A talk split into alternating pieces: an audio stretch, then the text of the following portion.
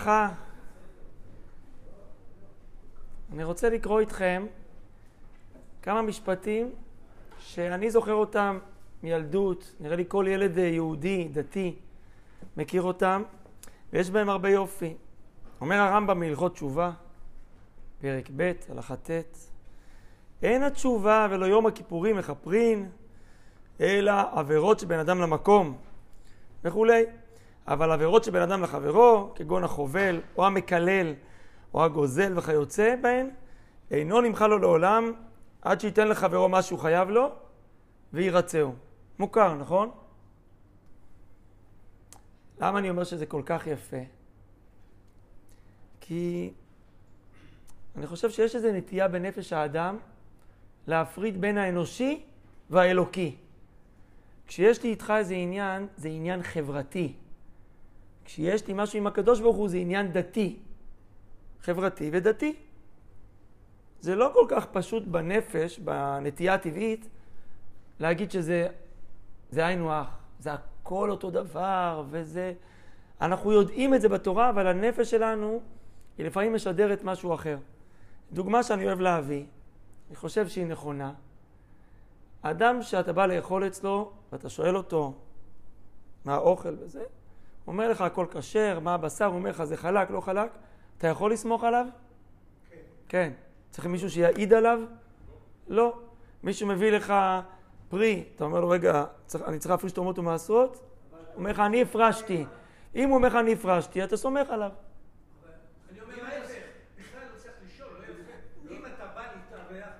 בסדר, לא, לא התכוונתי להיכנס לצד החברתי הזה, התכוונתי רק לומר שאדם נאמן. זה נקרא בלשון הגמרא, עד אחד נאמן בייסורין ואפילו על עצמו. מעיד על עצמו. אולי יש לך אינטרס, אתה רוצה שאני אוכל. בתנאי שהוא לא בעל עסק. או, כי ברגע שזה מגיע לעסק, נכנס פה צד ממוני. אה, דיני ממונות? קראנו עכשיו בפרשת שופטים, פרשה שלי, לא יקום עד אחד באיש. שזה גם על ממונות, כן? לא רק מה שכתוב פה. צריך שני עדים והם צריכים להיות שניהם אובייקטיביים. לא אני ולא משפחה שלי. מה קרה? אז אולי גם על העניינים שבין אדם למקום אתה צריך עדים? אלא שמול הקדוש ברוך הוא יותר קל לי להבין. אם זה לא כשר, יש לי איזה רתיעה. אני אבוא לרב, הוא יגיד לי, תקשיב, זה... יש פה בעיה, יכול להיות שזה לא כשר, שזה טרף, טוב, אני זורק.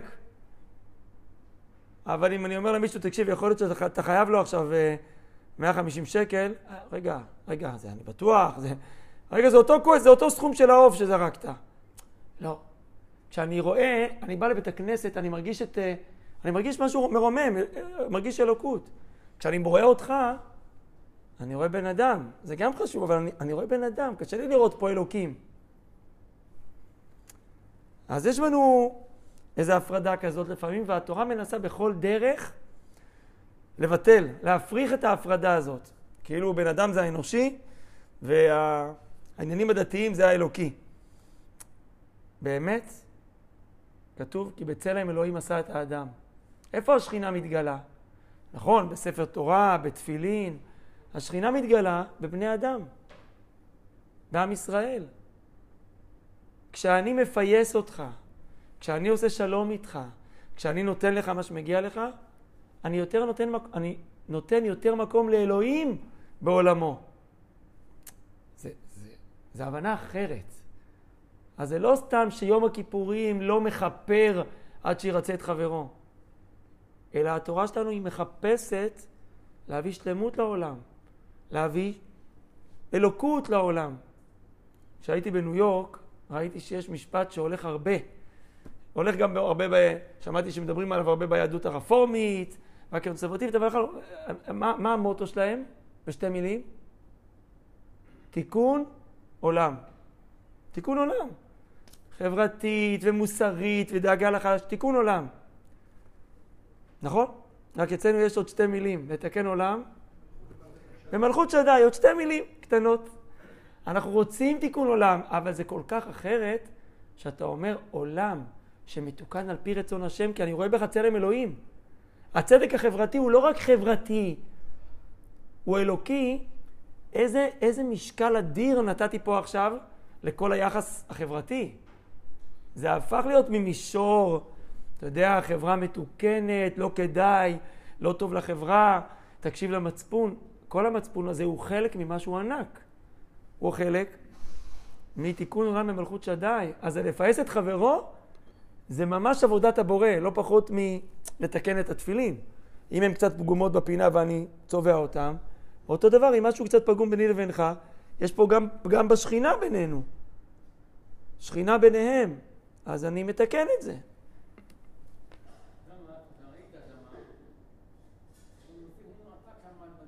עושים מה? איפה שהיית שם? שם, שם.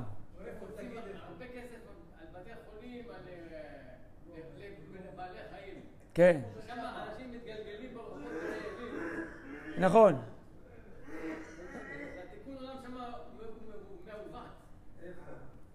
טוב, זו חברה, אתה יודע, סוג של קפיטליסטית, וכל אחד אה, חי לעצמו ודואג לעצמו.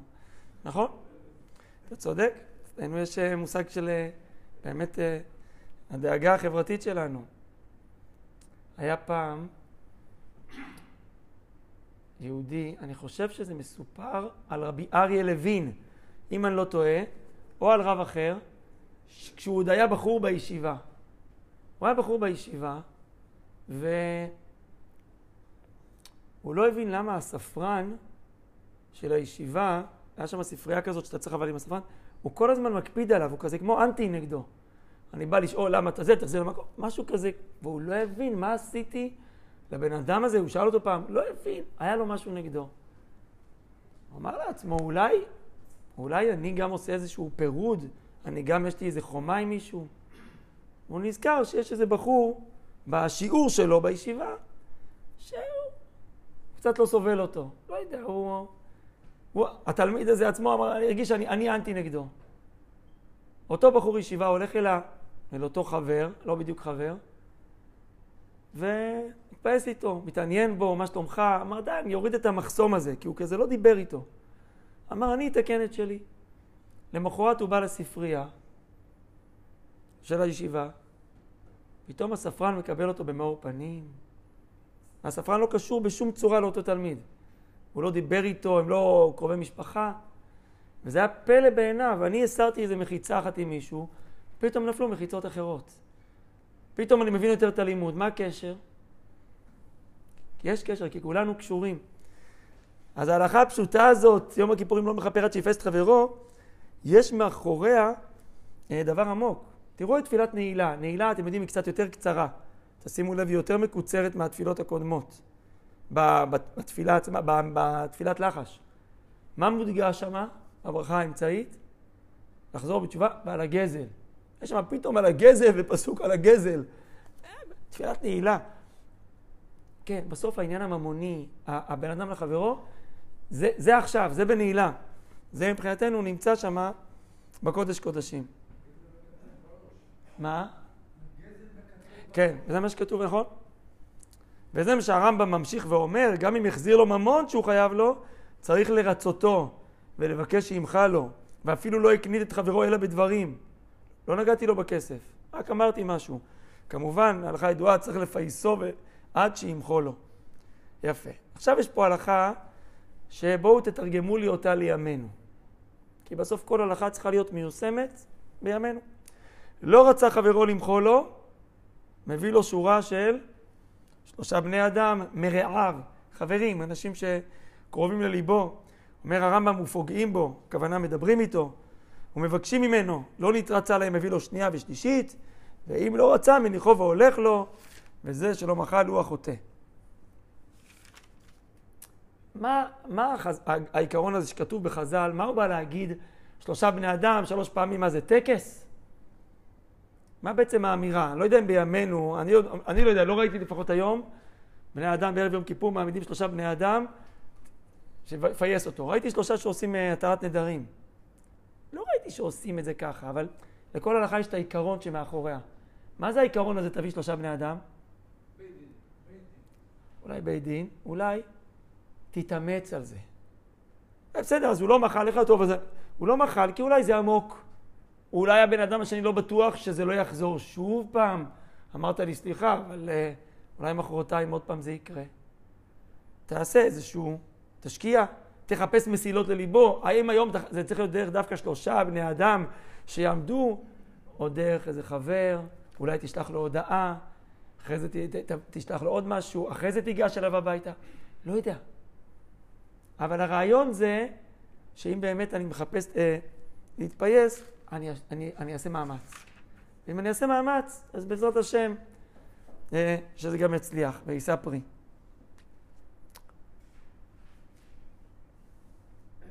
אומר הרמב"ם בהלכה י', עכשיו עברנו מהפוגע לנפגע. גם לנפגע יש הלכה. מה עם, הלכות הנפגע?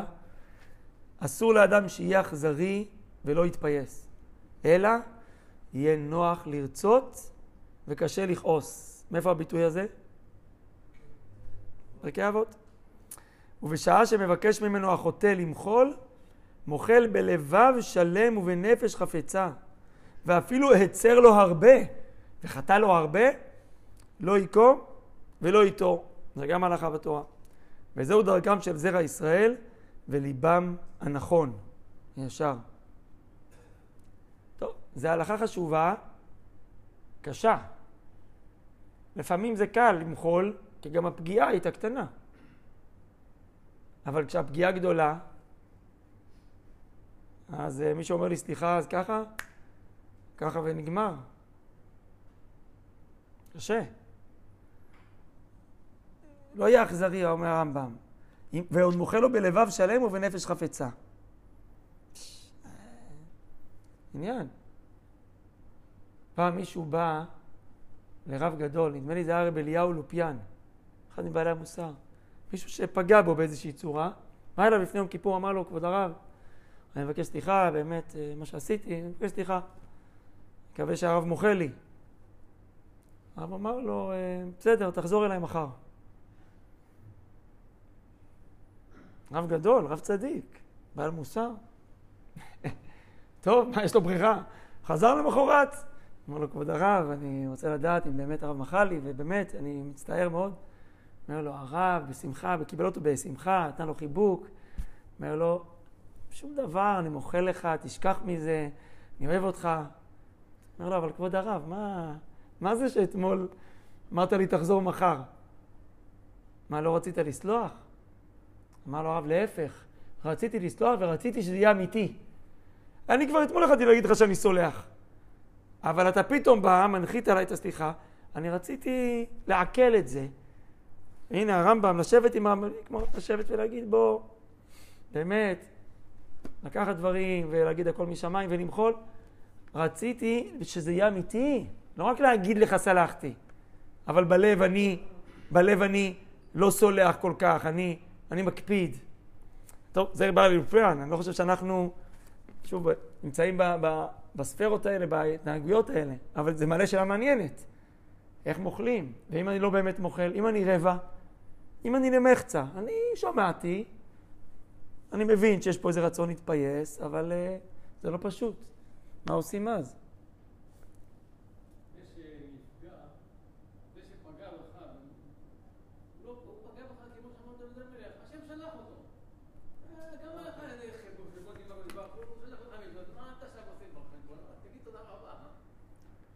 אני חושב שאתה אומר פה משהו שיכול לעזור לנו. איך אני אמחה לו? אז שימו לב, אמרנו בתחילת הלימוד היום, שהתורה מנסה להוציא אותנו מההפרדה הזאת בין האנושי והאלוקי. ולחבר את שני הקווים האלה, זה הכל מחובר. אולי נשתמש בזה גם פה לטובתנו. אם אני נפגעתי, ואני מרגיש את עצמי שרק אני עומד מולך, אז קשה לי למחול. אבל אם אני אומר, רגע, יש פה גם קדוש ברוך הוא.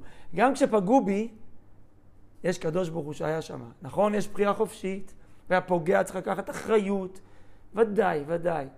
אבל בסופו של דבר, מה, מה איתי? למה אני הייתי צריך לקבל את זה? האם אין פה השגחה? ספר החינוך, אני אוהב להזכיר את זה, הוא אומר על המצווה שלא תיקום. הרמב"ם מזכיר פה לא תיקום. הספר החינוך תמיד מחפש איזשהו טעם, איזה הסבר, מעבר לדין. אבל לא תיקום, אבל אני רוצה להחזיר לו, מגיע לו. מזכיר את מה שאמר דוד המלך ליואב ואנשי הצבא שלו, שרצו לפגוע בשמעי בן גרה, שקילל אותו קללה נמרצת, והוא אמר, תניחו לו, השם אמר לו כלל. עזבו שנייה את הסיפור וההמשך, מה, מה הנקודה שהוא הסתכל? דוד המלך בחר, וזו בחירה, בחירה חופשית לגמרי שלך. בחר איך להסתכל על הסיטואציה. ברור שהוא פוגע בי וזה גם מעליב. אבל אם אני אומר, אני לא מקשיב לו, אני לא מקשיב לחבר, אני שואל אותו בראש העולם, למה אני צריך לשמוע את זה? מה זה, איזה שיעור, אמר לי פעם מישהי מבוגרת, כשעברתי שיעור פעם למבוגרות, היא אמרה לי, אני כשיש לי משהו כזה, אני שואלת, מה השיעור, מה השיעור שאני צריכה לקבל היום? עזוב את האישה האחרת, לא, לא מתייחס לשני. אני לעצמי, מה השיעור? זה לא קל, אבל אם עושים את זה, אז דווקא אני לוקח דברים קצת יותר בקלות. ואולי יש לי אפשרות למחול, גם בגלל האמונה, אני כבר נותן, גם בגלל האמונה, כמו שנדמה לי החינוך אומר, או שהייתי במקום אחר, שאם אה, מישהו נותן מכה עם מקל לכלב, אם הכלב טיפש, הוא, הוא יקפוץ על המקל. אם הוא חכם, הוא יסתכל על מי שבאמת היכה אותו. ושנית, אני מוסיף עוד נימוק אחד, אולי שיעזור קצת לרכך את הלב. בסוף, אנחנו מאמינים בתורת האחדות. תורת האחדות אומרת שבסוף באמת אנחנו קשורים. גם אם הוא רחוק ממני, בסוף אנחנו נשמה אחת, וכמו שאומרים, חז"ל אומרים, זה יד ורגל של אותו גוף. אז הפירוט בינינו הוא לא באמת אמיתי. איך סולחים, כמה סולחים, איך עושים את זה, זה, זה תהליך. אבל, אבל יש, יש פה בסיס אמיתי לה, לאחדות. שייקה.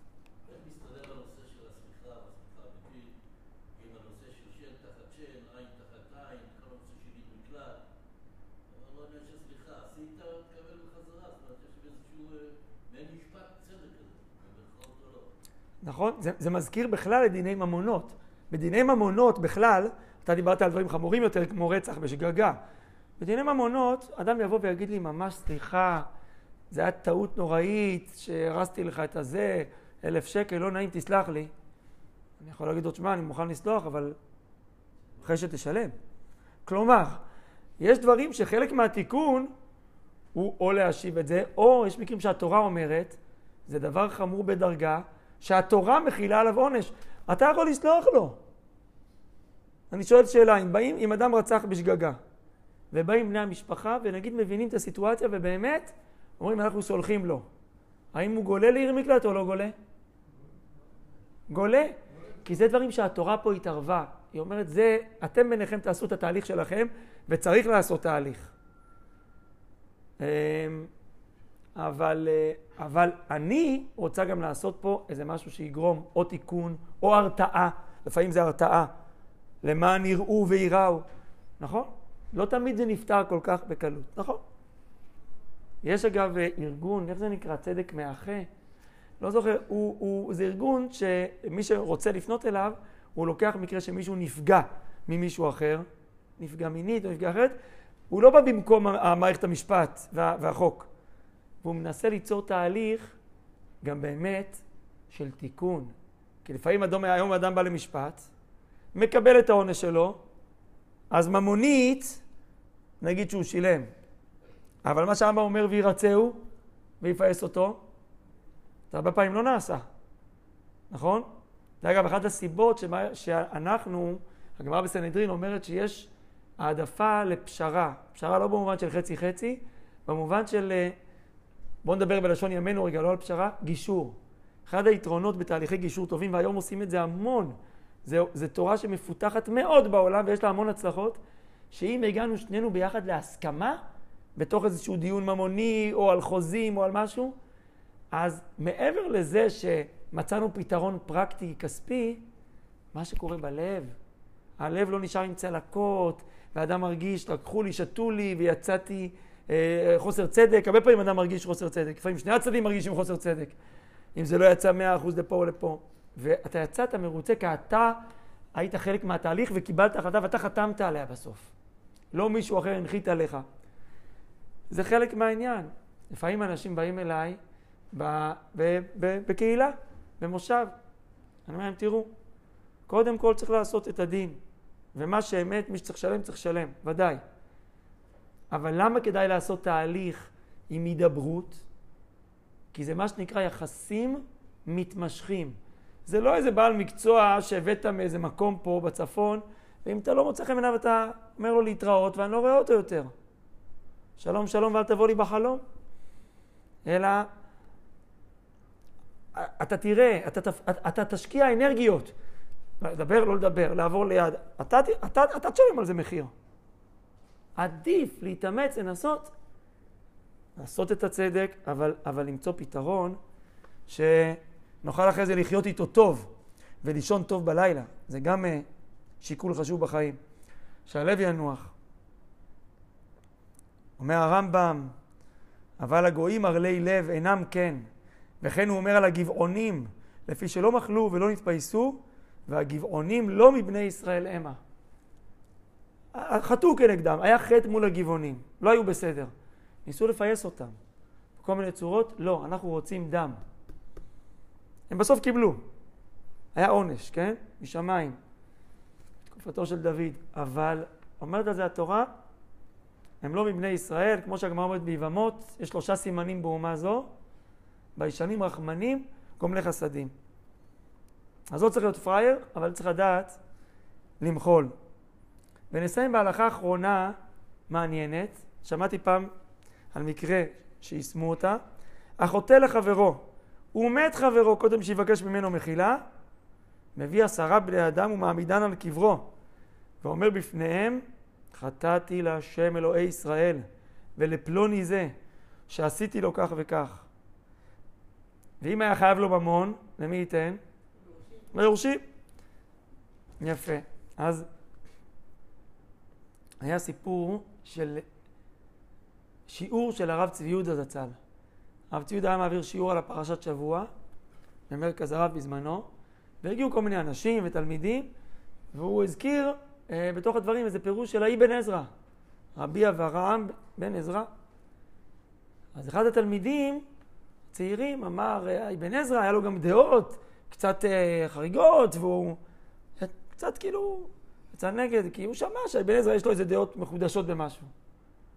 אז הרב צבי יהודה היה כל כך מזועזע, כי אצל הרב צבי יהודה הראשונים, הוא ראה את הרמב"ם, הוא, הוא, הוא, הוא הרגיש, הוא, הוא הבין מי הם, הוא הבין מי הם.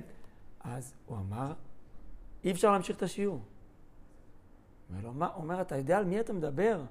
אתה יודע מה הראשונים כתבו על האבן עזרא כשהם ראו אותו? אתה יודע מי הוא היה איש אלוקים? והוא לא הסכים להמשיך את השיעור, אז הוא אמר, טוב, אני, אני מצטער. הוא אומר, מה אתה אומר לי שאתה מצטער? אתה צריך ללכת אל הקבר שלו עם עשרה בני אדם. עכשיו, נראה לי שמי שעושה תהליך כזה והולך לקבר, נראה לי זה שיעור חזק. נראה לי שאחרי זה זה יותר מלהגיד לחבר שלו סליחה. וזהו. אלא זה עושה משהו אה, אחר לגמרי. שיהיה לנו אחווה ואחדות, שלום ורעות, בשורות טובות, שמחות.